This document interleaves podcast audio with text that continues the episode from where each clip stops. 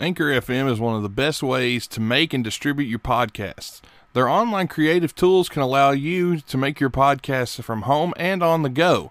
Anchor will also help you get your podcast sponsored with no minimum listenership and help you make money while doing your podcast. And distribution is the easiest thing ever. I've used many different distribution sites. Anchor so far has been the best, and they can get you on every major distribution site out there. They can take your RSS feed, whether you're creating a new one or if you're just moving a show from another platform. Sign up for Anchor at anchor.fm now. And when you get there, make sure you pay attention to everything they tell you to do, and they'll help make your podcast great and help make you some money. Again, head on over to anchor.fm now. Laughcast.com presents.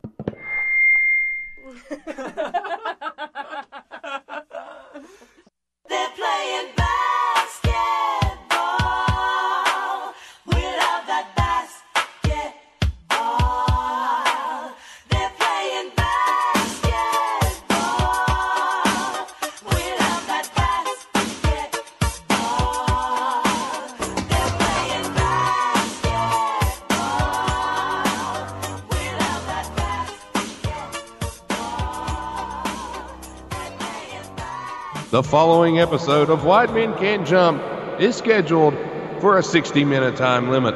Introducing first your co hosts. I'm Nathan Bush, the man behind the wheel, Jeff Simmons, and live from Laughcast Studios in Philadelphia, Pennsylvania, TR Shock, Tom Robinson. Yo, yo, yo. TR Shock. Since uh, the whole world's focused on Minnesota, I think that's where the uh, very short lived gimmick in the wrestling business of TR Shock emanated in 1993. Actually, I used it like once or twice before that, but anyhow, uh, the whole world, as I said, is in Minneapolis, Minnesota for the Philadelphia Eagles Super Bowl game, which is now, let me think, today's Wednesday, four days from now. Uh, it's 9 p.m. We should be in the third quarter. Is that a, a good approximation? Maybe uh, Depending on how long. Depending how long Timberlake goes and how many tickets he going. pulls out, That's so you fucked my joke of I'm bringing sexy back. Yeah. I wish we could have that wardrobe malfunction with Katy Perry. That would be amazing. Well, uh, there'd be a lot of uh, DVRs and such pushed on pause at that moment. There's a lot of there's a lot of boobies that want to be seen in the music. Uh, Quite industry. a cry from back when the uh, Janet Jackson thing happened when it was a VCR. I don't remember if anybody remembers VCR and videotapes. Yeah, Yeah. I do. Those were the days. But yeah, um, four days from now. So we'll we'll touch on the Eagles a little bit later. Um, we got a packed show with uh, some great guests tonight as football's winding down, and we're starting to turn the heat up on the NBA. And uh, great job on your end, Big Nate, for uh, booking our guests from different cities. That should uh, should be a great, interesting shoot fest tonight. Well, the thing is, if you aggravate someone enough, eventually they will come on the show. That's what I've learned over the past several months of getting guests for the show. But speaking of pestering people, we want to pester you out there to give our sponsors some love because our sponsors need love because they sponsor us and we love them. They show us love, so we want you guys to show them love. Our main sponsor is wowfreecam.com. You should definitely check them out. Go to their website and check them out. Hey, Jeff, why don't you tell them a little more about it?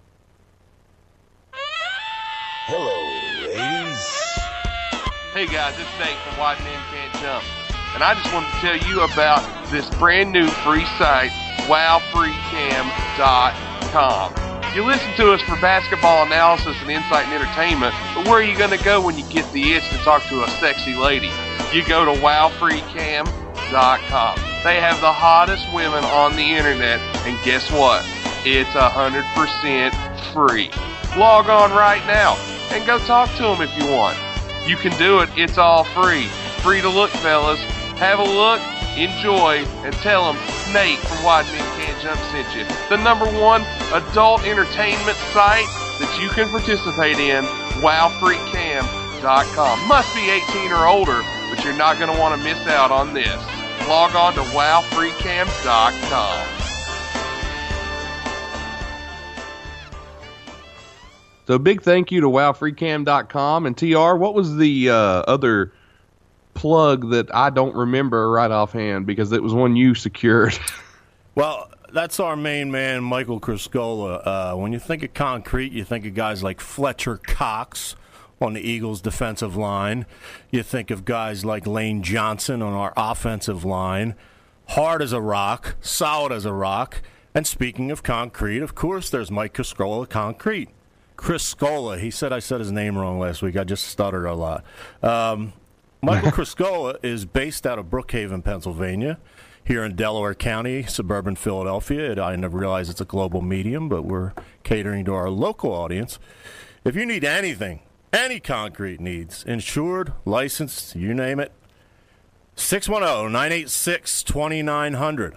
610 986 2900.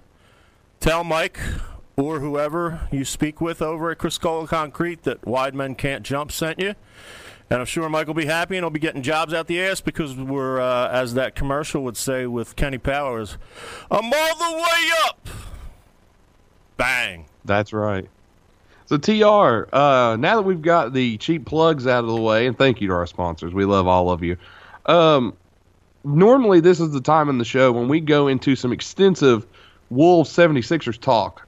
Well, since Jim Petersen's joining us tonight, I'm going to save my Wolves thoughts for a little bit later. So go ahead, TR, give us an update on the 76ers. I've been running around like a madman this past week, so I honestly have very little knowledge of how the Sixers have done this past week. Uh, you know what? The Sixers are playing. Uh, they're one game over 500, 24 and 23. Uh, they're playing tonight, January 31st, against the Brooklyn Nets, a team that is far inferior to them, but they've had a history this year of playing to their competition. And I must bring up losing twice to the Sacramento Kings, losing to the Los Angeles Lakers, losing to the Phoenix Suns, losing to the Chicago Bulls, etc., etc., while in the same season beating the Houston Rockets, beating the Boston Celtics, beating the Toronto Raptors, and also jumping out to a 22 point halftime lead on the Golden State Warriors, where they just totally collapsed in the second half. But they do play up to their competition. Um, JJ Redick's back tonight, so that's a good thing. Uh, TLC Timotei Luau Cabarro, which I will never try to spell on Twitter or any of our pages.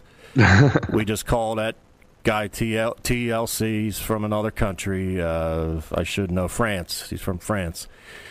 He's got skills, but they come and go. He's he's very similar to this year's Robert Covington. They put him in the starting lineup due to injury recently to Redick and Bayless and so forth. First couple games, he's banging threes. He's looking like the next coming. And I knew Cinderella would turn into a pumpkin. In the last couple games, he's just been the shits. So he is what he is. He's a you know ninth, tenth guy off the bench, if that. Um, couple people on Twitter got their hopes up. They've been showing Markelle Fultz. Oh, the big story I should bring up before we move on to a uh, quick Eagles talk between myself, Jeff, and you.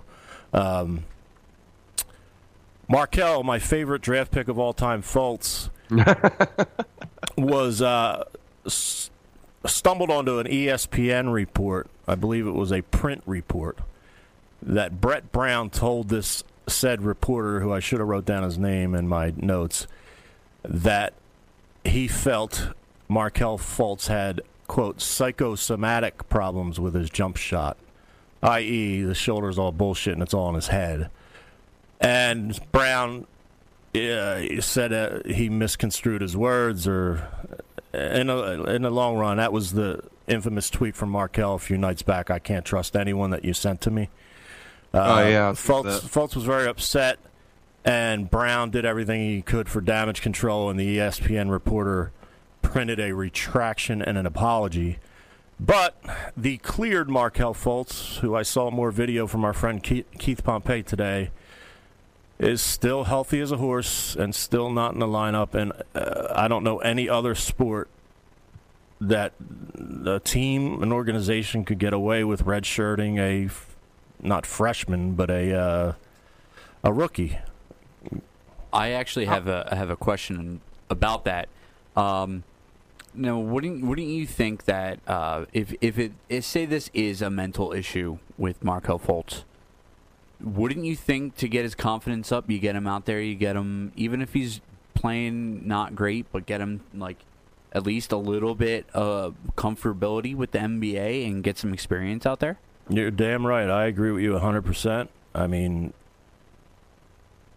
it depends when you put him in, but that's subject to Coach Brown, and uh, I just really don't even think. even coming off the bench and you know only plays like you know a quarter, plays like twelve minutes a game or something like that. yeah, the, the, or maybe or maybe send him down to the G League like TR suggested weeks ago and I'm completely in agreement with if a guy's having an issue send him to the G League and let him work through it like it makes no sense to keep a guy out. And basically this dude like think of it as a regular job. Think of it this guy took a regular 9 to 5 working job comes in is and gets paid a lot of money because he's supposed to be really good at this job works a week and then gets put on paid vacation for like four months. Like how does that how does exactly i mean think about that. Healthy vacation. It's yeah healthy vacation not like he he had like a heart attack or his uh you know he like he got a paper cut. Like that's basically what happened. He got a paper cut. He went out on comp and they're paying him in full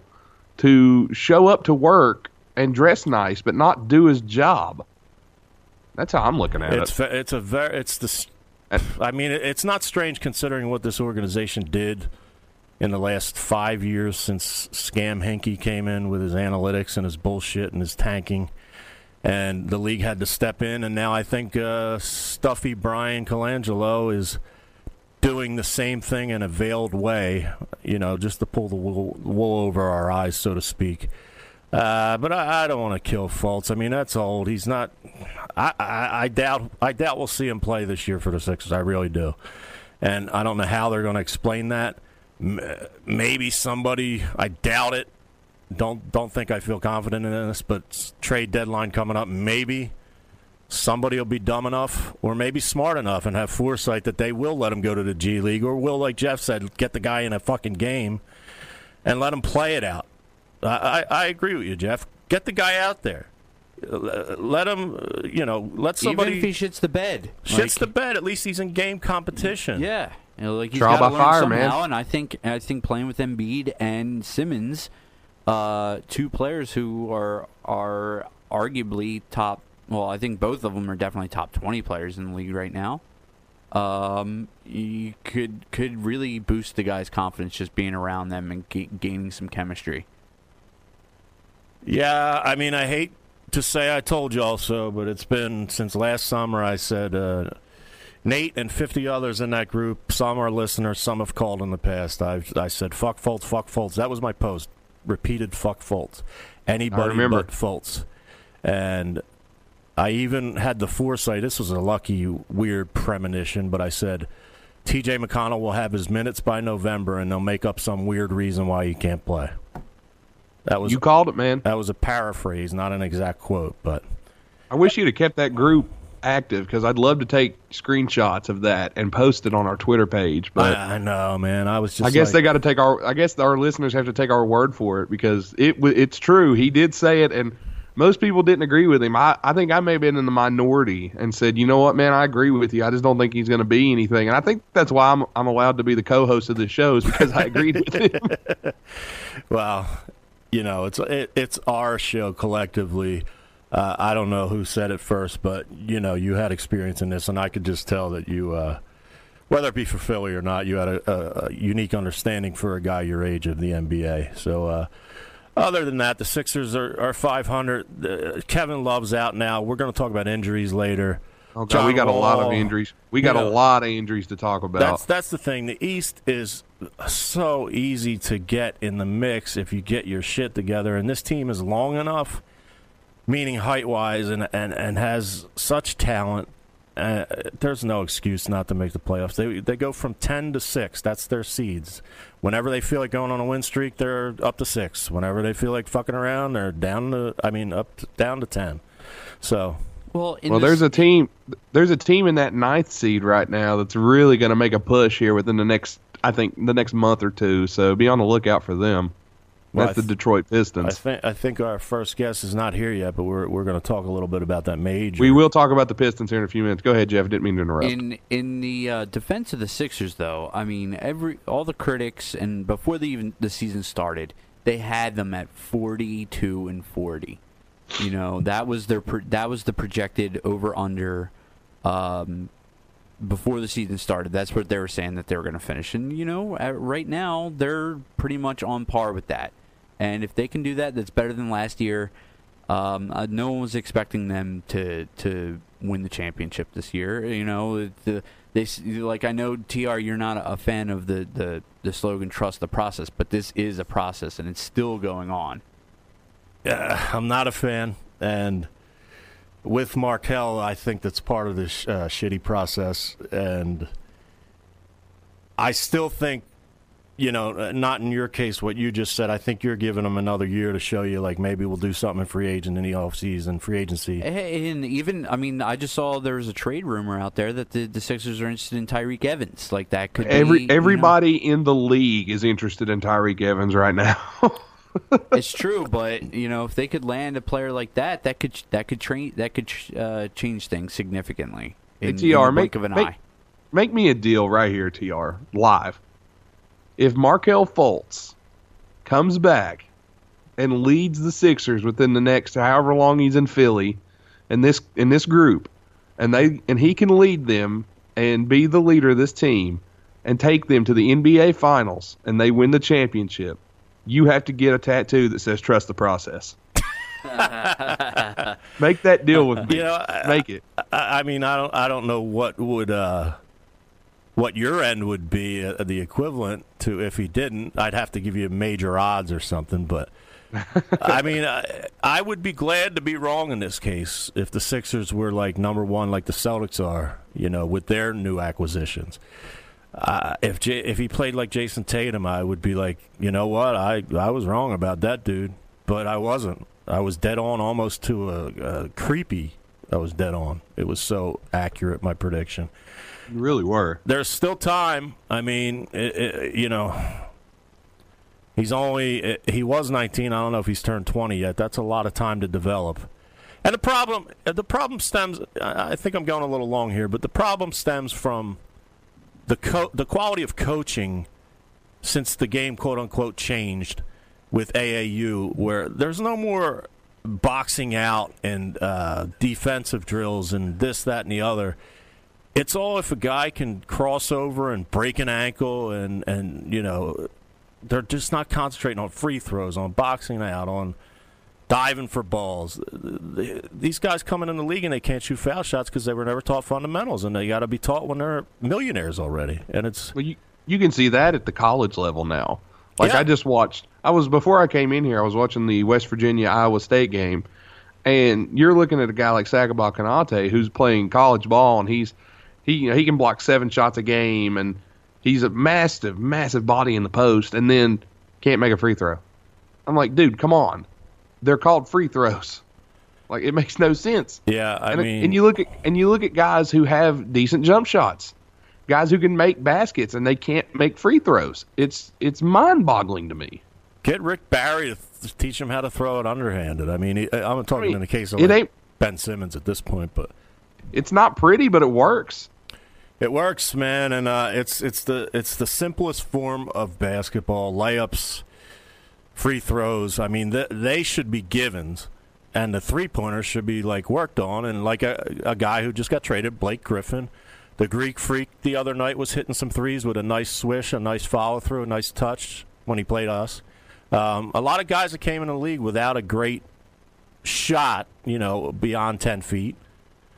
Ben's there's no reason why Ben can't develop that over the next couple of years. So uh, I'm optimistic, but uh, Yeah. I just I just think, like you said, Tyreke Evans is from Chester, Pennsylvania, right down the road here, and you know I like all Philly guys to come back, and that would be nice. But it wouldn't be like a big three. It would just be a nice piece. But we would definitely make a run this year, and I don't know. It'd be great for the city to have a couple rounds of playoff action. You know what I mean? And what would be wrong? We still have all that cap room, you know, in the off season and everything. So there's no reason we shouldn't be in the building. And I think I think he would like to come home. Um, but obviously, money talks, and what you know, like Nate said, everybody's after him from Boston to Cleveland to you know, you name it, they're after him.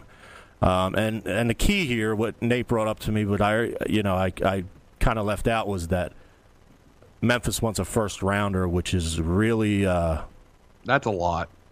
It's it's a lot for some teams to give up. Now, it I mean, depends. that- it depends that's, how high a you lot value. For, yeah, That's a lot for Tyreke Evans. Yeah, Like, I'm sorry. right, Tyreke right. Evans is a good player, but he's not a first round pick level player. He's not a guy that I'm gonna that I'm gonna give up a first now unless it's like a like an early first round pick. I'm not giving up. Like Like, if I'm Boston, Right. Boston's holding on to that pick. They're not going to give that up for Tyreke Evans. I'm sorry, and I wouldn't do it. Not even a lottery pick would I give up for Tyreke Evans at this point. Like, like I said, we have a one a number one overall who's only 20 years old that well, I'll gladly give for. Uh, but you know, the Sixers might not feel the same way. And actually, uh, we have our guest, our first guest tonight, Nate, uh, all the way from Detroit, Pennsylvania, and a big thank you, Detroit. Did I say Detroit, Pennsylvania?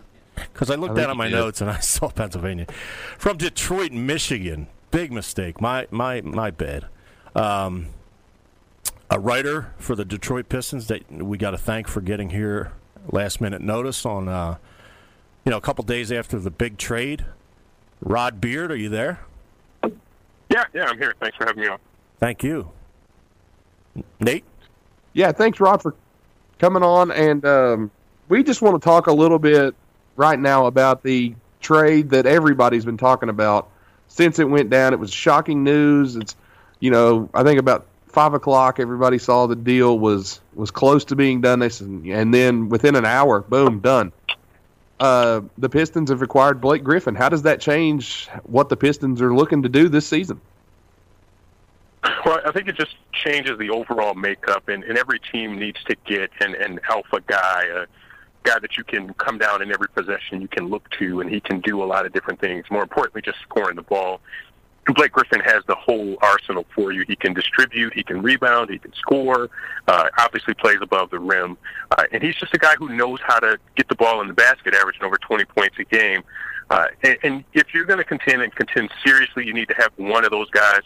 Uh, the Pistons owner Tom Gores said that the contending teams, the elite teams, have two or three of them. The Pistons didn't really have one, so they're just starting on their way to being a contending level team. And they've been trying to get a guy like that for the past couple of years. We know they were involved in that Al Horford uh, chase a couple of years ago in free agency, and it just didn't work out. But now they finally got their guy, and, and they're happy about it. He's going to be past physical. Everything's done with that trade, and he's going to play tomorrow against the Memphis Grizzlies. That's cool. He opens up uh, tomorrow. Uh, Blake Griffin, I've always been a fan of. Came out much like Ben Simmons. Uh, sat out his first year out of Oklahoma. A couple uh, knee problems that he had to clean up. Then he took the lead by storm with the Lob City, and uh, I was uh, reflecting. But we'll get out. We'll get on this a little bit later as far as Clippers. But I was reflecting on all the talent they had at one point, and it's almost amazing that they didn't do nothing with that. Such dissension out there. But uh, what kind of lineup does Coach Van Gundy plan to have at this point now that uh, Avery and uh, Ty, or Tobias are gone? Well, those are the two leading scorers uh, that the Pistons had, so it's going to create some uh, chemistry issues and just trying to figure out who's going to play where. I guess that they'd want to start Stanley Johnson at the small forward, uh, replacing Harris or, or moving Harris from the four to the three, and then Blake to the four, uh, and then probably Reggie Bullock to start out, and then eventually they'd want to see what their rookie Luke Kennard has. Uh, and if he can play a bigger role this year as a rookie, or maybe moving into uh, next year and beyond. But they've got some some roster options on the wing, and they played very very well the other day against the Cavs. Yesterday against the Cavs, uh, in that surprising win at home for the Pistons. So I think there's going to be a little bit of growing pains. They got to figure out how to integrate Blake into. Uh, their offense and kind of how to play together, and then down the line they've got Reggie Jackson coming back from that ankle injury that is going to give them another injection of offense and infusion of offense. But then they've got to learn how to play with him and Blake and all of that. So it, these next few weeks are just going to be maybe a little tumultuous for the Pistons and just trying to put some stuff together and figuring out how to play. It's like uh, you're playing at the gym and, and you got five guys, but then you lose and then you pick up two additional guys that you hadn't played with before, and now you've got to figure out a way to make all of that stuff work. Right. Well, Rod, I saw that you had tweeted earlier today um, a quote where I don't know if it was you that asked or another reporter asked Blake Griffin about the comparison of Andre Drummond to DeAndre Jordan, and the response Blake said was Drummond is bigger and he's more talented than DeAndre Jordan. And I don't know if a lot of people would even think that, but if you follow the league closely, that's uh, to me it's kind of obvious that, that Drummond's a way better player than Jordan. What what are your thoughts on Griffin saying that? Well, and, and that's actually my fault. I mistweeted a little bit. I, I heard talented, but he actually said more physical. So he's Oh, bigger okay. and more physical than uh, DeAndre Jordan, which is, is actually true. They play a different style of game. Uh, certainly, uh, Drummond is a, is probably equal or a better rebounder. They go back and forth between number one and number two in the league in rebounding. But I think it's just a, a little bit different. He might be more skilled in the sense of a traditional big man who has a left hand, right hand hook. He can post up a little bit differently, where uh, DeAndre Jordan is more residual. He works off of his point guard and does a lot more that way than trying to score on his own. It doesn't really matter. I think there are a lot of parallels between the way that those two play, and if you can, if you're Blake Griffin and you can play with DeAndre Jordan, you can certainly play with. Uh, Andre Drummond, who's probably a, a much better passer, and that's going to help too because now in the high low you can switch those two around and have Drummond at the top and Blake posting up, which you probably wouldn't have done a lot of with DeAndre Jordan. Uh, conversely, on the uh, LA end of the deal, um, you saw Tobias Harris and Avery Bra- Bradley play all year. Uh, they're joining a team that's pretty much imploded. I think they're going out there to basically, you know, play by themselves. It seems like uh, Jordan's on the block. Uh, Lou Williams is on the block. That's an interesting subplot there. Like I, I think clearly Detroit got the better end of the deal as far as immediate impact.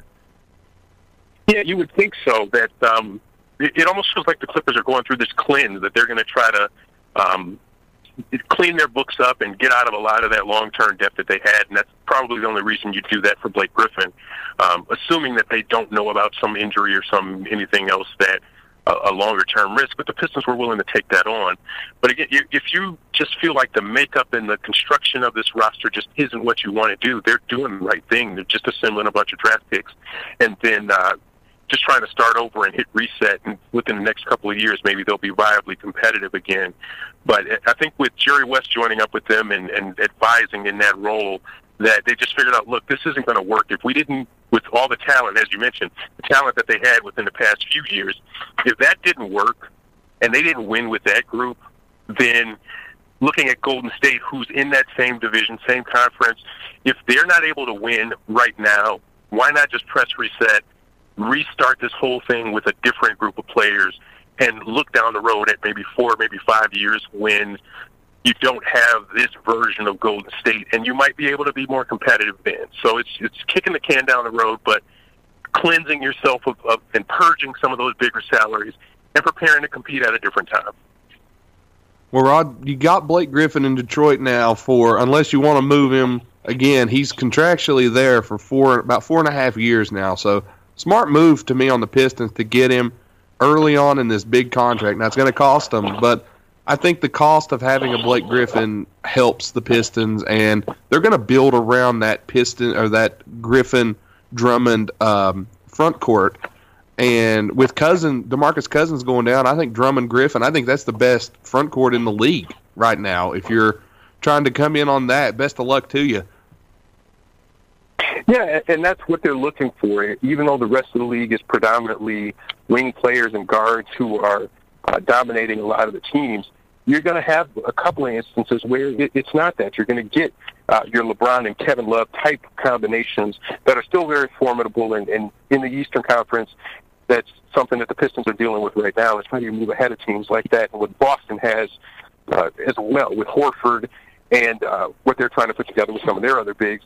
So I think what Sam Van Gundy said is they're just trying to do it a different way. If everybody else is doing it with guards, if you don't have the elite guards in the league, then you're just doing it with second tier talent, and, and you're not doing it with as good a, a group as everybody else is. So if there aren't a lot of teams that have two bigs that they're building around, maybe doing it different is the way to go, and, and that can start you on a different way to try to be competitive. And they'll have to adjust to you. If they don't have the bigs to match up, then you'd have a, a physical advantage down in the paint. And uh, with the way that those two guys play at 6'10", yeah, it's going to be a matchup problem for some smaller teams. This is a little bit off topic, but Blake coming to, to the city of Detroit, he's uh, I've seen him with Donald Cerrone training MMA. I've seen him uh, doing stand up comedy. He's a personality a little bit larger than basketball, and uh, you know he lost a little bit on his uh, vertical. I guess he's he's improved his three point shot, and I think he's became a better all around player. But uh, I, I think you got a, a personality as well there that you could uh, that maybe the Clippers didn't really exploit. I mean, you had the whole Donald Sterling mess, and as we talked about earlier, they had you know Paul and Redick and Crawford and uh, Griffin and Jordan and you name it. They they they were stacked, and now it's it's kind of like uh, you know Blake's in a, Blake's in a good spot, I think. And uh, does the city feel that way as well? Well, uh, the temperature that I'm getting here is more of they didn't want the Pistons to go all in financially, that the risk doesn't outweigh the potential reward. That, uh, again, in 2021-22, Blake's going to be making $39 million, and, and with a guy who's got, if his biggest trait is his athleticism and has been his athleticism, that if you're banking on the injuries not cropping up again, that's a very, very big risk that you're taking, and there are no guarantees with him that, that he's very much been missing 10, 20 games a season, hasn't played more than 70 uh, in the past few years. So if you're banking on that and, and paying that amount of money, that could very well be spent somewhere else. You could have two $20 million players for that same amount. Is Blake still going to be that athletic in four more years when he's 33? Yeah, that's a big question. Great point. Well, Rod, we appreciate you coming on with us here tonight. Uh, don't, we don't want to take up too much of your time. And again, thank you for being, uh, you know, kind of a short last minute guest here, but we really wanted to get an insider on the Detroit Pistons end of things, and we will be watching tomorrow night intently as Blake Griffin makes his debut with the Detroit Pistons. And Rod, thank you so much for coming on with us tonight. And make sure everybody goes out and follows Rob on Twitter. Rob, you want to go ahead and give him a shout out where you can follow you on Twitter? Sure, at Det News, D-E-T News, Rod Beard, R-O-D-B-E-A-R-D.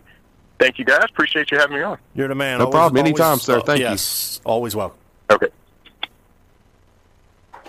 Cool dude. Glad uh, glad you looked him up, Nate. No problem, TR. And Rod's a great guy, and we appreciate his time uh, coming on the show here with us and giving us some insight that we didn't have beforehand. And interesting conversation. But speaking of interesting conversations, TR, don't you hate trying to buy condoms at a grocery store or a department store or a drugstore? Don't you hate that? Yeah, especially at 48 years old, they're like, "You're not married, you creepy bastard." Yeah, have you ever had that moment when you're with a woman? You probably haven't in a long time, but where you're alone with a woman and you don't have any condoms and you don't want to raw dog it because you're afraid of things that might happen. And you know, it's just kind of it's just kind of a pain, don't you think? Yeah, it, it can be a little awkward, and and you know, you got to stay safe, brother, and you got to uh, you got to look out for yourself. Where where are you going with this, Nate? Well, I'm just going to give a big shout to our sponsor, beadandy.com. dot com. Never run out of condoms. They're less expensive than buying them at the store, and shipping is discreet. And a condom purchase without that weird, awkward moment at the drugstore, especially if you have to go to the grocery store and get them, you end up buying all those. You know, you buy a package of hot dogs, or you buy a big sausage, or something like that. Then it just gets weird, and you got people thinking weird things about you. Order online at beadandy.com slash podcast. That's B-E-A-D-A-N-D-Y slash podcast. And you have a special promotion for our listeners, 50% off the starter pack. That's a $3 first order. It's six condoms. And then after that, guys, it's only $6 a month.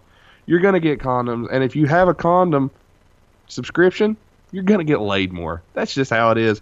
Beadandy.com. Check them out. And we want to thank them for sponsoring us again this week. Absolutely, thank you, be a dandy, and uh, you know now I can discreetly buy condoms and not have to use the used ones. Yeah, that's great. You know, I definitely don't want you using used condoms. Yeah, I just find them on the street and just see if it'll fit. Kind of like an old cigarette, you know? Of course, we're joking, but uh, great sponsor because you know, in the big picture, it's all about being safe and healthy in your adult lifestyle. Definitely, definitely. And what do, what do we got to talk about before uh, our friend from Minnesota joins us? Well, Tr, I, I found this out today, and we may not get to talk about this long, but I saw Nikola Mirotic has been shut down by the Chicago Bulls. They have they are not letting him play until after the trade deadline. They are trying to trade this guy. They had a deal done Tuesday with the Pelicans to trade him to New Orleans, but apparently Mirotic nixed that trade and stopped it from happening. So a lot of interesting development there. Pulled a Hulk, Hulk Hogan with creative control. He did. He did. No, no trade clause, and uh, you know, a lot of guys. I guess WCW guys, Eric Bischoff signed him to that deal or something. Without Yeah, apparently, apparently there was a Time Warner fiasco up there with Mirotic, but I think that's an interesting thing to look at. Mirotic apparently doesn't want to go play for the Pelicans, and I'm I guess they're wanting to get rid of him because of Lauri Markkanen has come on so strong as a rookie, and I you know two guys very similar positions, and the Bulls are looking to get better, and I guess they want I don't know what the I don't know what the potential trade was, but with Boogie Cousins going down for the season, the Pelicans looking to make a splash and try to keep that that playoff spot because rumor has it if they can't get anything by the trade deadline, I think Anthony Davis if they if they're not making any moves, Anthony Davis will be maybe gone. Well, you know, we have uh, the deadline's the eighth, correct? Yeah, actually, we have our special trade deadline show next week on the 7th, where we're going to probably discuss potential trades, and there could be a lot happen within a week. I posted a video when the Blake Griffin trade went down on Twitter, so make sure you're following us on Twitter at Wide Jump, and we will update you anytime there's a trade. Anything that happens, I will try my best to put a video out there via Periscope, and we'll do our best to keep our listeners informed between shows. Um, so definitely keep up with us on social media. So that's going to be a fun time next week, talking trades and figuring out what's going to happen. But in a couple of weeks, TR, let me check the date for sure. I believe it's the 21st of February. We are being joined by a salary cap specialist from the NBA. He's on NBA TV all the time. He will be joining us on the show to talk about the trade deadline, what happened at the trade deadline, and where we go from here. This Eric Pincus is his name. He'll be on NBA TV next week, actually. So that's why he can't get with us until the 21st. So, guys, be paying attention, and we're going to have some guests on here talking about salary cap issues, among other things, What within a, the coming. what a bad choice going on N- NBA TV instead of all White Men Can't Jump. Well, You know, anyway, he doesn't. we'll, we'll he doesn't take him know yet. anyway. He doesn't know how huge we are overseas and on different continents and worldwide. But, uh, Definitely. but yeah, I mean, I, I'd love to be smartened up to that part of the business because you know, with the uh, luxury tax and making the numbers even out in certain trades, and uh, some people have to eat contracts and. Uh, collective bargaining agreements and this, that, and the other players' unions, and not no trade clauses, which you just brought up with Mirotic. I mean, there's so much going on with these guys that we do need a resident expert, and hopefully he'll enjoy himself and actually come in and smarten us up every once in a while to what's going on. Oh yeah, he'll be here with us, and we are looking forward to having him here. And we got we just got so much. We have so many people that we're in the process of talking with and getting on the show, current and former NBA players. I'm excited to see where we get to here this year, TR. We're 14 episodes in, and I think we've made a major impact so far. And we appreciate everybody out there for supporting us, guys like Tim Dombrova, Scott Roberts, Armando, Karen, A plus, all those people out there that have supported us from day one. We appreciate you. And if you're just now joining on the bandwagon, there's plenty of room for you. Get on the White Men Can't Jump train because we are going straight to the top. The biggest podcast about the NBA there is, mainly by Is weight. um, machine. I'm sorry, Nate. I was uh, talking while you Haven't were got- talking. Oh, you're fine. Uh, we, we haven't got a hold of our guest yet, so we could we could ramble on for a couple minutes. Um, No, go ahead. Go we, ahead. We we had some things to talk about. Uh, the All Star teams were announced as we went through last week, which I wasn't totally prepared for, but in a way, it's good I wasn't because three of them are now gone. Uh, John Wall is out for two months, getting quote cleaned up. His uh, shooting percentage was down about five percent this week or this year. This week, um, getting his knee cleaned up, and uh, you know, uh, if you watched him, I mean, I I thought he was one of the most explosive guys in the NBA last year. He, he didn't seem as he didn't seem John Wall esque. He's still a great player, number one overall pick out of the University of Kentucky back in the day. Um, the Wizards still need a big piece, but I think it's a good time for him to, uh, as I said, clean up in his words. And the East, that's why I go back to the Sixers with the East with all these things. Kevin Love, boom. Uh, I believe it's his uh, arm or hand, is it? He broke, Yeah, I he believe broke so. his He- hand. yeah, and he's he's going to miss six to eight weeks. He also is going to miss the All Star game. It's. I- I saw something on Twitter. Not to interrupt you guys, sorry, but uh, no, go ahead. it was funny. Um, it was like i i- someone said it looked like LeBron James had the most stacked um, NBA All Star lineup, and every other day now they're dropping like flies. That's true. That- It really is. Absolutely He true. lost. Uh, he lost Demarcus Cousins. He's out for the season. No more Boogie Cousins this year, and depending on how the surgery goes, it may be November before he can come back. They're expecting him to be back for the start of next season, but you know, worst case scenario, November, and there's a lot of people worried about him saying, well, what if he can't be the player that he was before? Because an Achilles injury is that's a major injury if you're an NBA player. If you're a professional basketball player, that's a huge injury. especially if you're a big well, man. any any sport really. Like look at Ryan Howard for the Phillies. That his Achilles injury ruined his career. He was never the same after. He couldn't hit the long ball. I mean, he could still hit the long ball, but he was striking out a lot. But even, even that's less physical game than basketball. Yeah, that's a, that's a tough, tough injury for a. It's a real shame. I'm not pandering to our New Orleans Pelicans fans, but just for the NBA, because that guy, you know, when he was a king, he had, you know, just coming out of college, he was just uh, looked at as maybe a hothead, a lot of technicals, a lot of off the court issues, nothing crazy, but you know, just looked at in a different way. And when he got with his old teammate Anthony Davis, he's he seemed to have like such a, a great demeanor right now, and actually he's walked away from fights and confrontations in the games and so forth. And any night can put up forty and twenty. So he's obviously been one of the most talented, if not the most talented, big men in the NBA for you know the last couple years. So uh, you know, shout out to Boogie if somehow you got our tweets and are listening to future guests. We love you, man. And Oh, I'm uh, a huge I am a huge DeMarcus Cousins fan. He's probably my favorite player that's not a Timberwolf. I'll say that. I love the way that dude approaches the basketball game. I've been a fan of his for years, so much so I named my fantasy basketball team after him. So what, the Boogies. nah, Boogie's Knights. I was gonna say I was I was wondering what variation of of that name you would use, uh, but Yeah, that man. that's secretly from that Mark Wahlberg movie where you saw his fake dong. Well, he should have used beadandy.com and he wouldn't have had all the issues that he would have had right there when he was looking at wowfreecam.com. Ah, see, good good tie-in, man. Good, Thank you, thank good you. callback. You guys, uh, we got the Super Bowl coming up Sunday, as you guys well know. I'll let you two discuss the Eagles. I'm going to see if I can get our guest on the line. Okay, I'll be right with you. Yeah, do your thing. Me and Jeff will have a lot of fun, and so will our listeners who are uh, in our market, the Philadelphia market and surrounding areas. Uh, this is the greatest thing in quite a long time. And you hear the song in, in our background. Fly, Eagle. Help me, Jeff. Score a touchdown, one, two, three. Hit 'em low, hit 'em high. And watch Star Eagles fly, fly, Eagles fly, on the road to victory.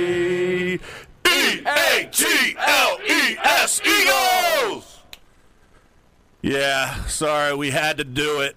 We had to wake up in the second half of White Men Can't Jump because it's NFL for 15, 20 minutes maybe until we get our guest on, maybe five minutes, who knows. But it is the biggest week of the NFL, and it's the biggest week in Philadelphia in this market, Jeff. We are uh, surrounding, we're taking over Minneapolis, man. We are just every report is that we're calm, cool, and collected, and it's just like any other week for us. We've played 18 games in this season. We're 15 up and three down, brother. And uh, quite frankly, in the trenches, our offensive line and our defensive line, they can talk about the Brady and uh, Foles disparity, which if Foles steps up like he did last week, two weeks ago almost, uh, you know, there's not going to be that much of a disparity. But uh, obviously, one of the all time greatest, if not the greatest quarterback, Tom Brady, we got to give him his respect, whether we like him or not. Um, and Belichick, with their crafty, no pun intended, with their owner's name, um, alleged cheating and sometimes proven cheating.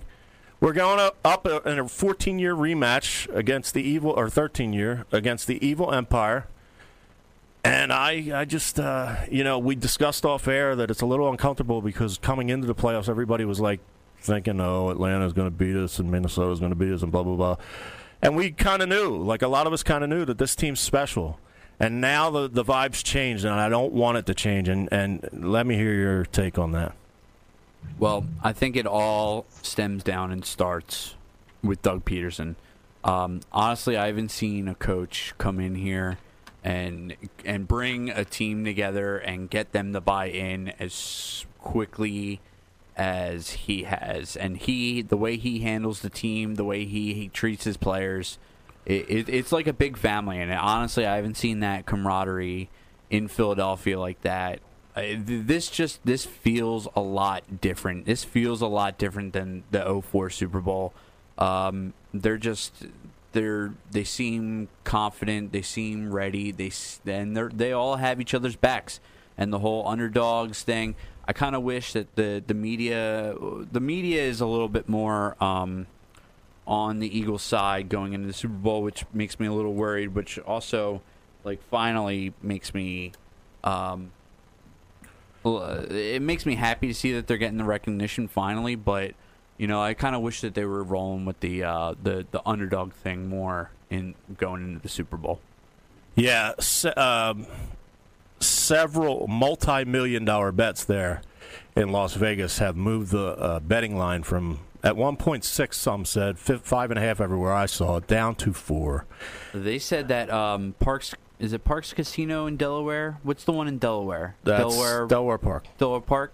They're saying that Delaware Park Casino actually could lose money this Sunday because of how many bets that are being placed on the Eagles.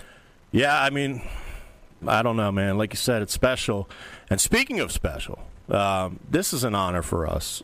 On the line, we have a former NBA veteran, a uh, philanthropist, a uh, currently an analyst for the Minnesota T Wolves, and he's also had a background in coaching in the WNBA. The guys did just about everything, and it's my pleasure and Nate's pleasure to welcome Jim Petersen. Jim, are you there? I'm here. I got kind of mixed up uh, on the timing here because um, you said 9:30 and it's only 8:30 here, so we kind of got twisted up. Sorry about that, guys. I That's thought I put Eastern time on that. I'm sorry. Yeah, I you know I just so I'm, we we've been changing. We've been cr- crisscrossing the country here.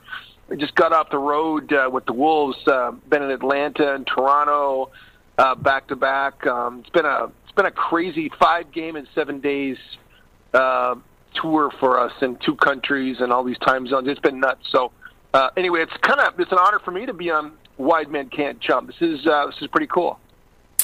Thank you. I, I, I want to blame everything on Nate. I'm Tr. Uh, Jim. Nate was uh, is our booker and also the co-host extraordinaire from West Virginia, but a diehard T Wolves guy. So this is kind of Right. of a strange irony that uh, your city. We'll get into uh, a few things with you about obviously the T Wolves and your career and so forth, but but just since coming off what Jeff and I were speaking about, your city is loaded with uh, quite frankly, a bunch of crazy Philadelphians and some crazy Boston people, I imagine, and celebrities and so forth. And uh, you know, what's it like out there? Well, my wife tried getting me to go out with her tonight. They were all um, going downtown to. I mean, there's a bunch of stuff happening uh, downtown. I know uh, several of the people that have been on the Super Bowl committee here for the last three years, and um, might even be longer than that actually when they first when they first got announced. But um, it's you know it's it's kind of a weird place because you know you, when you think of the Super Bowl, you think of you know, Pasadena, you think of Miami, um, you think of warm weather, you know, cities, and you don't think of um, places like Minneapolis. But the the new stadium is just amazing. And then you know they've got things the way they have it set up downtown. You know, there's a there's a street downtown called Nicollet. Uh, Nicollet Mall. It's the Nicollet Mall, and they can. It's basically only for buses, and it's kind of uh, high, you know, end shopping. Uh, but it's a very quaint street, and they've got um, all kinds of concert stage set up. They've got um, you know fires like on every block where you can kind of get warmed up. Um, they've got ice block uh, bars that um, like every like every scattered around every place, and um, so it's really it's got it's a cool atmosphere. Um, you know, I, I'm not really into like checking out what Philly fans and Boston fans are doing, so I'm staying home um, just because I'm I you know I I just have already had my fill of those people um, on the road. So uh, Gotcha. um, I don't need any batteries. ch- I don't need any batteries chucked at me or snowballs or who knows what Philly fans are going to do because. You know, I don't know if you guys read all the stories that, that you know, I've, and I've heard anecdotally a lot of uh, a lot of my friends who went to the game. Those, those Philly fans are insane. And if you were, if you're if you're really uh, uh, brave enough to wear your team colors in, in Philly land, uh, then then I, I don't know if you should get your head checked or something because those people were very rude to our fans there. Yeah, is it is it is it brave or is it stupidity? I don't know. That's that's always been the age old question. Um, you know, that's that's that's what I was wondering about. I don't want to carry on about that till till uh, after Nate gets to Nate's dying to talk to you about the T Wolves. Well, uh, Mr. Petersen, sir, I just want to say it's an honor to speak with you here. I am a diehard Minnesota Timberwolves fan and have been since I was 11 years old. And Right. I hear you, hear you and Dave call the games. I buy League Pass just so I can listen to you guys, and you do a phenomenal job calling the game. And I appreciate you coming on the show. All right, there. I got my kiss Thanks, butt Nate. moment out of the way. I'm very excited to talk to you about Wolves basketball. So the two game road trip to Toronto and to Atlanta. Not exactly Yeah. the way the Wolves had planned that road trip. Uh, I heard Dave talk about he thought that it should be a one and one road trip after the Atlanta game, and I watched that game, and I thought the Wolves came out. They they kind of looked flat, and Teague wasn't hitting the shots that he normally hits, and he went one of twelve. It was just a rough night all around for the Wolves on the road, especially doing on the road back to backs. Yeah, you know, and and um, and Jeff Teague has sort of you know been up and down, and the Wolves has in general they've uh, they've not been good against Eastern Conference. Um, you know that the East for some reason they play down to their competition. Um, you know they we just got off another uh, road trip. We did uh, actually uh, beat the Toronto Raptors ten days ago, actually eleven days now, uh, without Jimmy Butler. But you know, we we did we did play without Jimmy Butler for an extended period of time, like you know, it was like four games or whatever it was um, that, we, that we missed Jimmy. And uh, the the Raptors game was one of them. In fact, that was the first of the four. So Wolves go on January 20th. They beat the Raptors on the 20th. Then they then we hit the road and we go to uh, the Clippers and Trailblazers. We beat the Clippers and Teague actually had 30 points in that game. He actually played really well. But that, so that was on Monday the 22nd, um, and it was the games after that. We have to go to uh, another back-to-back against uh, the Trailblazers and Warriors. I mean that's a heck of a road trip. I mean you got Raptors, Clippers, and then you got a back-to-back at at Blazers at Golden State. You come home and play one game against Brooklyn, and then you got to go back on the road and play three, and so uh, or play two, excuse me, play a back to back at Atlanta at Raptors. Teague was was terrible in Atlanta. You know, you're thinking he's going back home. He's from that area. He played for the Hawks for a number of years, and um, he's going back for the first time as a Minnesota Timberwolf. He was there last year, um, obviously when he was with Indiana. But it's been, it's been very disappointing. You know, you you sign a guy for 19 million, and you have these expectations, and so many fans, and as you know, Nate, is that so many people are, you know, roasting Tom Thibodeau, the GM Tom Thibodeau, um, for you know trading Ricky Rubio away, and uh, and signing Jeff Teague. So Ricky Rubio makes about 14 million. Uh, Teague makes 19. Uh, what you could have done with that, you know, five million to, in terms of signing another shooter, perhaps. Um, is is Teague five million dollars better than Ricky Rubio? And that's that's kind of like the narrative that's going on right now. Um, and so people, you know, and, and, and so what I always tell people, I said, look, that ship has sailed. You know, we can sit here and have the debate, you can sit there and talk about it, but I don't, I don't really want to like get, be on air debating the virtues of Jeff Teague and Ricky Rubio. Um, and you know, then we're also fighting the narrative. You, if you watch the Timberwolves play, we're fighting the narrative is of Jeff Teague versus Tyus Jones. Um, and so people are saying, you know, Tyus should be playing more than Jeff Teague. Jeff Teague is is you know in just objectively he's a better point guard than Tyus Jones. He's he can score more. He's maybe not defensively. Tyus has become pretty good, but but by by any measure, Jeff Teague is a better point guard than Tyus Jones. Um, and it's just been I just feel bad for Jeff because he's he's he's trying to overcome the, the Ricky Rubio thing on one side, and then he's got to you know, like overcome the homegrown Tyus Jones thing on the other side, and uh, it's been very difficult for him. And he has not played well, you know, uh, over the past couple of weeks since he came back from injury. Gotcha. Um, I have I have a question. Uh, I'm 20 years older than Nate, um, Jim, Mr. Petersen. I should call you. Um, You can call me Jim, please. so, thanks, buddy. Even though I'm an old man, I got I got I'm so I'm 50. I'll be 56 in, in on February 22nd. So how much do I have you guys by? Uh, I'm 48, and Nate's a real young guy. He's 27 over there. 27. All right. But uh, I I grew up, you know, not not six ten. You're six ten, right? Yep. I grew up to be a uh, a little bit fat now, but six foot one, well, uh, by some measurements. But I believe it or not, was Thus a- the wide men, right? yes, yes, yes. Yeah. and, and the uh, the nobody believes me in this era that I was a point guard at one point, but. uh, uh, looking back in your background, and I remember, believe it or not, my, my, my plateau, my heyday was when I was 17 years old. And uh, one of the greatest things for me would be going to the newsstand and buying a Street and Smith's basketball preview. Oh, yeah. And looking at the, uh, you were already Oh, uh, I love that. established by then. Uh, you're, I think you were at 1980, which brings up my point. Um, Mr. Basketball in the state of Minnesota.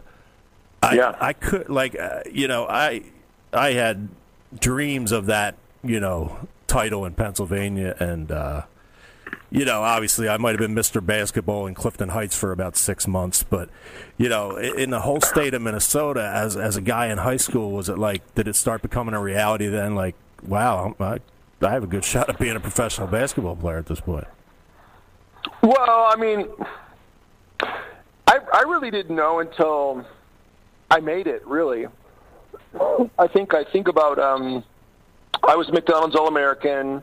In fact, I'm the first McDonald's All American from the the state of Minnesota. They, you know, so I, like you said, I was um, Mr. Basketball in Minnesota in 1980, and I think the McDonald's All American game started in '77. So it wasn't like there was a long history before I was in high school of naming McDonald's All Americans. But um, anyway, I was the first one. Um, and so then I, I, you know, I, you know, a funny thing is like when I was recruited by all these different schools, I actually wanted to go to Duke. I signed and committed to Duke University when I was in high school.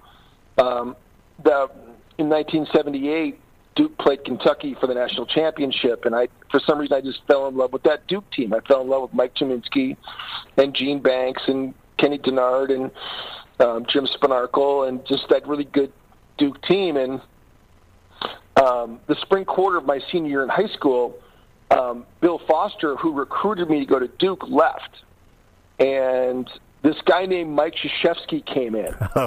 And I don't Mike Krzyzewski I don't actually, think I'm um, familiar yeah, this guy named Krzyzewski. That's how long Coach K's been at Duke, by the way. Yeah. he's been there. He's been there since 1980, uh, and so Coach K actually flew to Minnesota. I was leaving for the McDonald's All American game the next day in Oakland, um, and Coach K asked me. To, he, he he flew to Minneapolis, and I went and met him at the Thunderbird Hotel, which is where the Mall of America is right now. Um, and Coach K and I met, and I broke up with Coach K at the Thunderbird Hotel in 1980. um, and so And so I didn't know who Coach K was. You know, in my mind, Coach K was all I knew about him is that he was a disciple from West Point. And so, so I I broke up with Bobby Knight that night, um, and then went next morning went to the, uh, the airport and met Jim Dutcher, the head coach of the basketball of the University of Minnesota, and signed uh, to go to Minnesota at that point. And you know, and, and, and it's not until I get to Minnesota that I realize I'm start kind of stacking up. I was skinny, and I was a late bloomer. You know, I was um, I was six ten, but you know, like when you're playing against men, I mean, back then everybody stayed four years. You guys weren't leaving early, and so you know you're playing. You're 18. You're playing against 22 year olds. I mean, these guys were were like some big, strong dudes. You know, Yeah. and um, it wasn't until I got to Houston, got got drafted by Houston, that I really knew I was going to make it. Um, it's been it's been a it's been a crazy ride too. When I think about you know being this kid from St. Louis Park, Minnesota, that I you know I've done all this stuff. You know I've been able to play in the NBA, played for three teams. You know I've been broadcasting for the Timberwolves for 20 years. Um, it's I've seen a lot of stuff. I've been I've been around a lot of great people. Um, but one of the biggest regrets I have, in fact, it's the only regret, is that I wonder what would have happened had I gone to Duke. You know what I mean? Like, I, I what would have happened? I could be a senator right now if something fell into Duke. You know, you never know. You know, I could be I could be Jay Bilas. Jay Bilas may have never happened had I gone to Duke, because maybe Jay Bilas at that point doesn't go to Duke. You know what I mean? Like, who knows how the dominoes fall? Yeah. Yeah. Well, as far as the Senate and so forth, there's you know never say never. I like you better as a basketball analysis than Jay Yeah, Bilas I'm anyway, Jim. into Don't worry about that.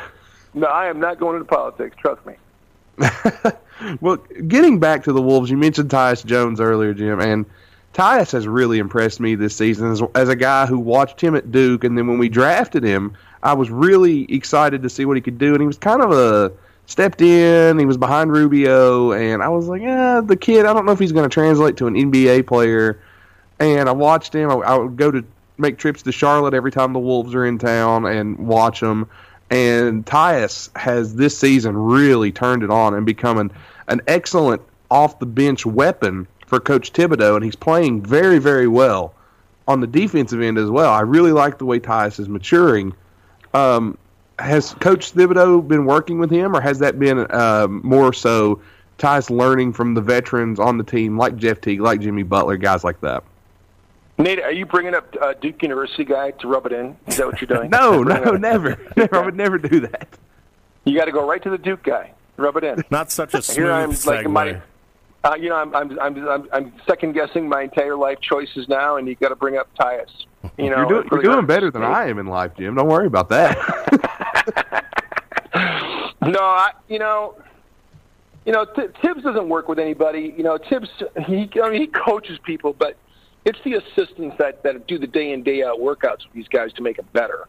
I mean, Tibbs is um you know, I you know, I don't know. It's it's very frustrating for me because I think that on on the one hand, Tyus has gotten better and he's and he's and he's become a, a pretty important piece uh, when Teague was hurt and, and went and, and went down, um, Tyus stepped in and Minnesota operated pretty well when Tyus was in there. Um, and now that Jeff Teague is back, Tyus has gone back to playing his 12 to 15 minutes a game, where I think that it should be a 28-20 split. I think that Tyus should be on the floor for at least 20 minutes a game. And so, you know, the question is, is, you know, is he going to be get out of that 12 to 15 minute mode and, and, and ramp it up a little bit because they actually operate better. They're, the numbers are better for Minnesota when Tyus Jones is on the floor in terms of his ability to distribute and, and, and get guys in, you know, organize the offense, get guys in their sets. Um, defensively, he's a better defender than Jeff Teague.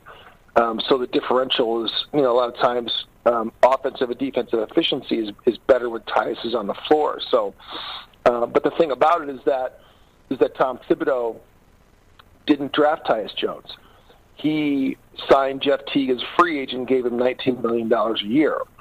So if you're Tom Thibodeau, who are you going to try to establish and roll with?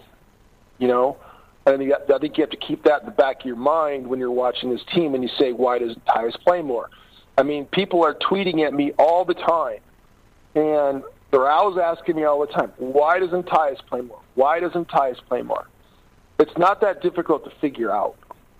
You know what I mean, Nate? I mean, it's just not Yeah. that figure. It's not that difficult to figure out. Ty, Tom Thibodeau did not draft Tyus Jones. He he he acquired Jeff Teague and paid him a lot of money, and so he can't let Jeff Teague fail. He's got to Yeah. do everything he can to keep Jeff Teague confident. If you were to hear Tom Thibodeau in a in a media scrum, um, he swerves out of his way to re- inform everybody that Jeff Teague is one of the best point guards in the NBA. You know, I mean, he'll be talk. Somebody will be talking about Karl-Anthony Towns and Jimmy Butler, and he'll go, "And oh, by the way, you know, we've got Jeff Teague, who's one of the best players, uh, one of the best point guards in the NBA." So when fans are scratching their heads and they're saying, "Why isn't Tyus playing more?" Um, I mean, it's just not that difficult to figure out. Yeah, we- Yeah, and you talk about Coach Coach Thibodeau. He is notorious for playing his starters a lot of minutes. That's something that a lot of people complain about. Now, I've not been one to complain about our starters seeing a lot of minutes, but we're looking at a playoff berth for the first time since I was in middle school. So this is something that, I- that's not a joke. But, um, and it's not funny either. no, it's not. it's not. And I've been, to I've been along for this ride. It's bad. 2004, that's for sure. Yeah, 2004, I was in eighth grade, so uh, I had my Garnett Yep. jersey back then, and I got made fun of Yep. by everybody for being the loser that was a T-Wolves fan. I said, "You wait and see one day," and 14 years later, here I am. But uh, but one thing is, do you think Coach Tibbs plays his starters too many minutes and doesn't rely on his bench enough, other than Jamal Crawford? Um, no, I don't. I don't. You know, I mean, obviously Tibbs Tibbs does like to roll with his starters, but you know, I mean, who doesn't want to play their best players? I think that I fault Tom Thibodeau, the GM, more than I fault Tom Thibodeau, coach, um, for you know the the the unbalanced roster that this that we have here. You know, it's like you know, I, I just don't I don't understand the virtue of signing Cole Aldrich. I mean, you're you're you're wasting seven eight million dollars in salary cap with Cole Aldrich. Now, Cole is a great Yeah. guy, and and he's uh, and he's um, a tremendous teammate, and he he helps the chemistry of your team. But you could you could get that for three million or two million, or even the veterans minimum. You know what I mean? Like Cole Aldrich Yeah. doesn't deserve eight million dollars in salary and he never plays. I mean, he he just he's not he's not good enough right now. So I mean, that that hurts. I mean, like you could we, we need shooters. You know what I mean? We like do. Minnesota Timberwolves need shooters Badly. badly. And and how much and what kind of shooter could you get for you know six or seven eight million dollars? You know what I mean? Yeah, for Um, sure. You ever think you, And- you ever think you'd be and- saying that in your playing days? like, Yeah, I know. You know, I mean, like like- it's I mean, like it's ridiculous. Like Yeah. these these guys, you know, making one year what I made in my career. You know, and I, but then it's even worse for the older guys. You know, it's like you know, the you know, I I I at least got paid, you know, a pretty decent salary um, at the end of my career. But you know, what these guys make, I mean, like to think Blake Griffin makes twenty nine million dollars a year. I mean, is is just unbelievable to me. Um, and and um, but I don't begrudge them because you know, I mean, uh, you know, there were people when I played. There, you know, there were veteran guys that were broadcasters when I played, and you know, I signed uh, uh, a six-year, eight million dollar contract um, when I was with the Sacramento Kings, my fifth year in the league. And so, I mean, like, and there were broadcasters that were former players that just thought, "Oh my God, six years, eight million. That's just like unbelievable." You know, like they were appalled by that. And I'm just like, you know, I don't begrudge these dudes, like, because I just know that the money's out there. Um, you, you, the markets determines what you're what you're worth, and um, you know, when I see Carrot Top going to Vegas and headlining and making whatever, I mean, like I, you know what I mean? Like, you know, the some of these people that make money in movies that have that are talentless jerks. You know what I mean? That make all this money in, in the entertainment business. Nobody says a word about them, but you, know, you pay Blake Griffin ten, twenty nine million dollars a year, and uh, you know people have a problem with it. But I'm saying like like how many people can do and play power forward in the NBA like Blake Griffin? How many? Not how many. many. How many do you think there are on the planet that can do it? yeah, there's not many on planet Earth, and uh, Five, Right. You know, on the planet, like what's so like when when you when you have that unique of a skill set that people are willing to pay to go see, then yes, then you're worth twenty nine million dollars. That's what the market says. You know, so Um, I don't know. It's it's just it's frustrating to me. It's but when you're but when you're trying to divvy up money to put together a roster, you've got to be smart, and that's where I say Tom Thibodeau. I just wish he would have spent his money better because, you know, do you really need to spend uh, five extra million dollars? Is is Teague five million dollars better than Ricky Rubio? I don't know. Is um, I'm going to say no, he's not. I, I would say no, he's not. Um, do you need Cole Aldrich at eight million dollars a year? You know, No. taking up taking up a roster spot and burning up that much of the cap. Um, you know, I love Jamal Crawford, but you're trying to get JJ Redick. You know, JJ signed for I, he signed for a lot more than I think Minnesota had. They they couldn't afford JJ Redick, but um, JJ you know wanted to come here and play. And, and but the thing is, we got into a bidding war with, with Philadelphia. Philadelphia ended up getting him. But but JJ Redick is exactly the kind of guy that Minnesota needs. You know what I mean? And so now you're looking at what do you do? I mean, you're here at the trade deadline. The Wolves cannot compete with teams that that shoot three point sh- shots. We just lost a game to Toronto where basically Minnesota outplayed Toronto, but the Wolves only hit five three point shots. Toronto hit nine. Uh, Toronto hit more free throws than Minnesota did, something that the Wolves shot themselves in the foot. But if you shoot threes against Minnesota, it's just math. You know, threes more than two. And Yep. the Wolves just can't keep up with some of these three point shooting teams. And, you know, they gave up 17 threes against Portland. They gave up 18 threes against the Golden State Warriors. And when you get into an arms race with Portland, Golden State, Houston in the West, you're just going to come up a loser if you can't shoot threes. So, I mean, that, that then Tibbs, no, Tibbs knows this coming into the season, and that's why I say I don't know how you don't just try to load up with three point shooters and try to you know try to stay with some of these teams that are just incredibly talented. Yeah, uh, JJ in JJ Redick's case, he he had his own podcast for a while. He, kind of shut it down, but the last one that I heard, he had uh, Jerry or Bryan Colangelo, excuse me, on from the Sixers. The, they agreed on the twenty three million for one year, but he he and his wife's concern was, you know, they have family now and so forth. Were uh, years because he's in his 15th season, and he did mention that he was looking at Minnesota hard. And uh, part of the part of the thing that wooed him, because they were both talking about it on his on his show, was Colangelo dangled that you know obviously this is a one year, but we'll see what happens. And uh, I I can totally see you as a coach in this league, yada yada yada. So he kind of sweetened the pot a little bit, and obviously, like you said, the the big money that Minnesota wouldn't match. I think that's where the final straw was in that deal. Right. Right. We could have used another Duke guy. Oh shit! We, we didn't even think of that. God, we should call this Weidman Very for good, Nick. Duke. Yeah. Uh, Um, Jim, one more question for you before you go, because I don't know what Minnesota's going to do at the trade deadline. I don't know what assets they have to offer. I would ask you, but I think the only person that might know that answer would be Coach Thibodeau. Um, looking back at your history, and again, thank you so much for coming on. And this is something I'm going to remember for a long time as a diehard Minnesota fan. Um, what do you? Where did the uh, Ivory Tower nickname come from? Like who came up with That's that? hilarious. Garth, Well, Garth Brooks. You were uh, so I, I was drafted by Houston uh, with Akeem Olajuwon. Ralph Sampson had been drafted number one the year before. So Ralph was drafted in '83, number one. Akeem Olajuwon was drafted in '84, number one. And so, and I was drafted at 51. I would have been a second round pick today, but back then I was a third round pick. There were only 23 teams in the NBA when I came in in '84. And so I was in the, you know, arguably the greatest draft class of all time. Elijah Michael Jordan, Charles Barkley, John Stockton, Sam Perkins, Kevin Willis. I mean, so many great players that played uh, that are from that draft class. But and then uh, there was a guy named Rodney McCray who was on those great Denny Crum Louisville teams. So he was drafted with Ralph Sampson in '83.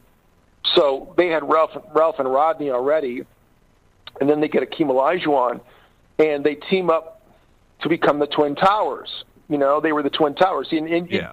you, haven't seen that many Twin Tower concepts work. I mean, David Robinson and, and, and Tim Duncan were, were one Twin Towers sort of concept where you had basically two centers playing together, right? And Yeah. Ralph Sampson at seven foot four, Akeem Olajuwon at six ten, six eleven. Um, two centers, can they coexist? That's the question. And they did, and they were great. and we were on national TV all the time. And so they're they're called the Twin Towers, and they're the biggest thing. I mean, like it, they're just sweeping the NBA. We went to the finals our second year together. Um, so Akeem Olajuwon, Ralph Sampson, Twin Towers. Some sports writer, sportscaster for the ABC affiliate in Houston, Texas.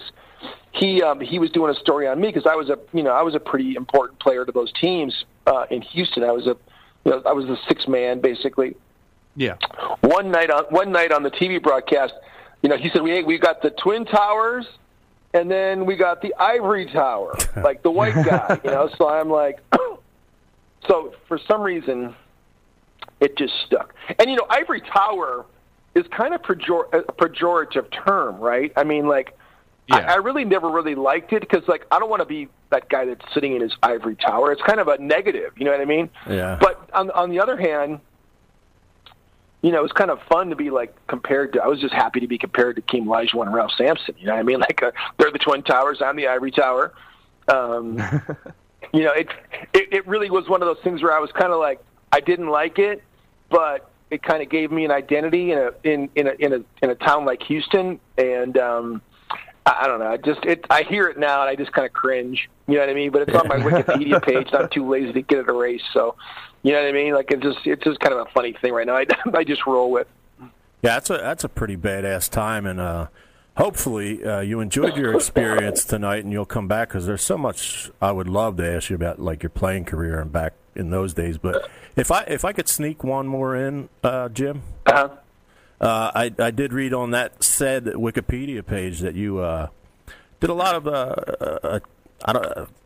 I don't know what word I would use, but did a lot of uh, educational work. That's the word. Uh, about you know uh, anything from money management to uh, sexually transmitted diseases, et cetera, et cetera, et cetera. Yeah. And uh, was that a product of the time with the Magic Johnson announcement, or was it just? Oh, yeah. Okay. So Yeah, Something, go ahead.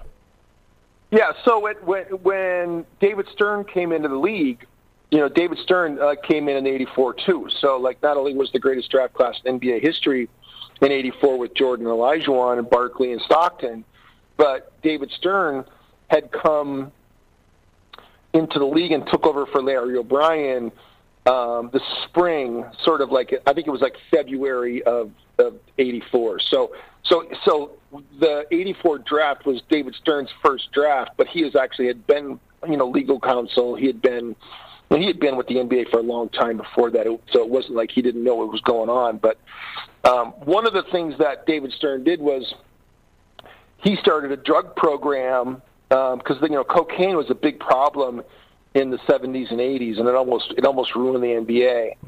And so, and you know, I had three teammates that were kicked off our team during my time in Houston. Uh, Mitchell Wiggins, who's Andrew Wiggins' father, and uh, Lewis Lloyd. They both were kicked off our team in 80, 87 for cocaine use, and then John Lucas um, was kicked off twice. He was Wow. kicked off my rookie year, and then he was kicked off my second year um, for cocaine abuse. Tested positive. Um, so you know we ha- we just it was a big problem in our, in you know with our team, and of course you know course they're not going to make a, a uh, an example of, of other teams. They make example of our team. Like there, you know how, how prevalent it was. I mean, th- th- I mean they really could have really checked any number of players and and busted them the same at the same level that they busted us. But um, it was kind of my a bone of contention for me. But so like you know there was a number of things that were happening. It was it was the drug use. It was the Magic Johnson in '91, and then you know what was happening is that as guys started making a lot of money, uh, guys were losing their money. You know, you had you had guys that would just you know they'd make you know tens of millions of dollars and and the money would just evaporate. Yeah, a little a Um, little later it was uh, Antoine Walker, but back in that era, Yeah, Antoine. sure I mean, there was a lot. Antoine Walker's a perfect example. What did he make? 125 million dollars in his career? I mean, are you kidding me? Yeah. I mean, you can't hang on to 120. You can't hang on to enough to like live on and, and save. 100. You, you you messed up. I mean, even if Uncle Sam takes half, I mean that's 60. You know, three million dollars that you should. Ha- you know, 63 million dollars. How do you screw up 63 million dollars? Well, it happened, and so they decided to have these programs um, and the NBA Players Association um, were the ones that sort of um, oversaw them, and so they kind of started in like two, in 1990. So it was um, HIV/AIDS awareness through Johns Hopkins University. Uh, Merrill Lynch kind of um, um, did the the degree uh, the uh, the money management part of it. There was uh, a degree completion part of it where they wanted athletes to go back and get their degrees. Um, so they worked with this company out of San Diego called Pace Sports. Um, and so, so they needed former players to be liaisons uh, in the locker room. So I worked for the NBA Players Association, and I had the West Coast. So I had all the teams in California, and I had Seattle and Portland. And I would be the guy that when when um, the meetings were happening, when like the Merrill Lynch guy would come into the locker rooms, and we'd talk about financial planning, and when the doctors from Johns Hopkins University I would come with the doctors, and I would be like sort of the the liaison between the players in the locker room and and these and these facilitators, these doctors that would come in and do these these um these sort of uh, talks, you know. And it was all in an effort to try to educate our players better. And it was one of the things that David Stern really wanted to do. So, you know, there were there was a handful of guys that did it. It was like, you know, they they kind of divvied up, you know, kind of by um, conference, by division, and then conference. So um, it was it was kind of a fun thing to do for a couple of years to, before I figured out what I wanted to do. And it wasn't until so I retired in '92, and I did that uh, from '92 to '94. Uh, and then I moved back to Minneapolis, and I started working for the Timberwolves in '98. So I've been this is my 20th year broadcasting with the Timberwolves. So um, it's been a long, weird ride, but that was that, that was an interesting thing to do, though. That that that seminar stuff. I just learned a lot about people, and I learned about human frailty. Um, you know, the managing money and drug use and HIV. I mean, it, it, it's I mean, it's all of the vices, right? I mean, you're talking about drugs, sex, you know, rock and roll money. You know what I mean? Like it's Yeah. like like all these vices, and I mean, it's probably. so prevalent. It, it's so prevalent in the NBA that you know the guys just you know just have so much access to stuff. You know, so I think David Stern did a great job of um, trying to reel guys in. You know what I mean? Gotcha. Awesome. Yeah. Well, Jim, Yeah. thank you so much for coming on with us tonight, and we're sorry we took uh, too much of your time, and it's been really great getting to talk to you and having you on. And you, sir, are welcome back anytime you would like to come on. And I All right. promise you, this season I will see you in Minneapolis. I'm flying up for a playoff game. I, I promised myself I would whenever we made it again. So I'll be in Minneapolis. We make the playoffs. All right, Nate, come and see me, baby. Just Will give me a heads up. Okay. I will. Th- Talk to you thanks, guys later. Jim. All right, thanks, thanks. a lot. Jim Petersen, ladies and gentlemen. Man, Very I don't think people out there realize how happy this little Wolves fan is right now. Yeah, I'm marking out. Get over it. yeah, we the cup runneth over, so you know we got to, uh, you know, wind it down, and we're obviously going to have to take care of some business at some point. But um, you know, that's that's a great guest, and uh, when a guy has that many stories, we we got to bring him back at some point. Oh, for sure. Jim's a great guy. Uh, great commentator too. If you never heard him call a game, you should listen to him. So much analysis and just knows the game inside and out. Well, now I got to watch two goddamn teams. I was going to leave the T Wolves to you, but I got that stupid package I got to watch now because Jim's a good dude. Uh, he's So- great. But we want to thank our sponsors, wowfreecam.com and beadandy.com for kicking it with us tonight. Also, thank you to the guys at Collar and Elbow. Use the code, uh, go to collarandelbowbrand.com. Use the code TRSHOCK and save 10% on your merchandise at checkout, and the show gets a little love that way. By the way, we still are in partnership with Fanatics. tinyurl.com slash wide jump fan will take you to Fanatics. Use that, and it shows us some love, and you can get some really cool jerseys for your women. Valentine's Day's coming up. You're definitely going to want to do that. I think you can Big get shout- Eagles gear on there too, right? You can get Eagles gear on there Perfect for when they win the Super Bowl on Sunday. Big shout out to Jeff whoa, Simmons. Whoa, whoa, whoa. Yes. Yes, big shout out to Jeff Simmons, but I'm going to stop you there. We can't get too cocky here because that's going to. Well, Nate from West Virginia can. We can. They're not my team, so yeah, you know. true, but I'm still I'm still one of those don't Okay. don't jinx it type of. Okay. Uh, if um, the Eagles win on Yeah, Sunday, there you go. There you go. If they win. Cool. But we are going to be rooting for them. Even me down here in West Virginia, as a Tampa Bay Buccaneers football fan, I'll be rooting for the Eagles because I'm sick of Brady and Belichick too. Uh, big thank you to everyone that watches and follows the show. Uh, no voicemail this week from Frank. I guess it was too cold for his ass to pick up the phone. Uh, we'll have Karen back next week. She'll be joining us for her segment. And we want to thank everybody that shared the show, watches the show, downloaded us. You can find us on iTunes, Podcast Addict, Stitcher, Laughcast, laughcast.com, uh, the Laughcast app. You can find us on Google Play, Flash FM, Pod Paradise, and anywhere on the internet that you find podcasts. Uh, big thank you to all the shows that have helped us out. Uh, Studcast with Ron Fuller Welch and Tony Basilio. Thanks to Shooting the Shiz with Brian Trammell, the 605 Super Podcast. Big shout out to Kenny Starmaker Bolin, and we do want to send a quick condolences to the family of Rasual Butler. Sad circumstances that happened today that we couldn't get into on the show today, but rest in peace, the Rasual Butler and his wife, and our condolences go out to them. I got to jump in. I, I that sucks that we didn't bring that up. Um, just to give it its fair due, Rasual's a Philly guy, Roman Catholic High School, LaSalle University. Uh, I'd have loved him see, loved to have seen him play here in his career in the NBA, but he didn't. Tragically lost in a car accident, uh, and his wife as well, which we should not forget. Uh, so Definitely yeah, not. what what Nate said, and uh, Philly lost. Uh, you know, from all accounts, a good person. Yes, yes. Rest in peace, Rasual and his wife, and our condolences once again. Thanks to Jeff Simmons for running the board and sticking with us in our overtime session tonight. But you only get Jim Petersen every so often, Jeff. Thanks for understanding. We will be back next week. We hope to see you guys there. I'm Nate from White Men Can't Jump. TR, take us home. Yo yo yo, peace out. See ya. They're playing.